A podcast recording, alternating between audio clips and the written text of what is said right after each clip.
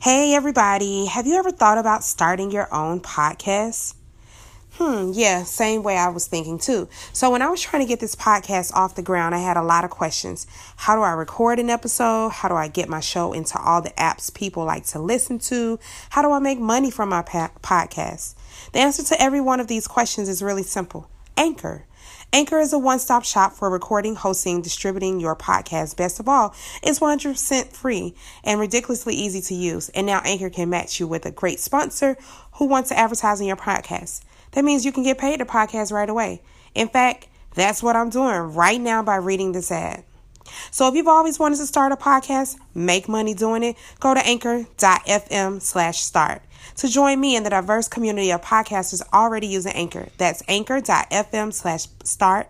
I can't wait to hear your podcast.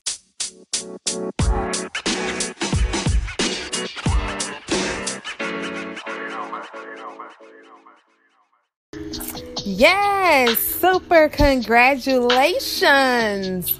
You have made it to day 21 of the 28 day spiritual cleanse and detox journey. Has it been easy for you? Possibly and possibly not, but hopefully you have set your intentions and your focus on the things that you want to do in your meditation practice that you created. Yes, I have provided you with like different things to support and guide you along the way. However, you created what works best for you. Because what works best for you is what was meant to be for you. As you complete your final days of this spiritual cleanse and this detox journey, focus on the things that you started out with in Module 1. Go back to Module 1. Go back and look at your first day of journaling and see have you progressed?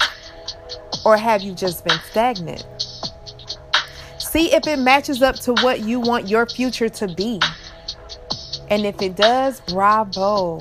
And if it doesn't, it's not too late to turn it around. No, it's not, but you can do it, and only you can do it. Just believe in yourself and believe that you can do it. And what you set your intentions and focus on are the things that will come to pass in your life. But if you if you set your intentions and your focus on things that are not a part of the plan or the vision that has been set forth for you, you got to let it go.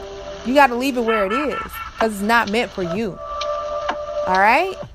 So I'm going to check back in with you all in a few. But know that you are amazing. You are awesome. You are brave. You are believers in many things. Stay focused. Set your intentions. Shalom. Peace.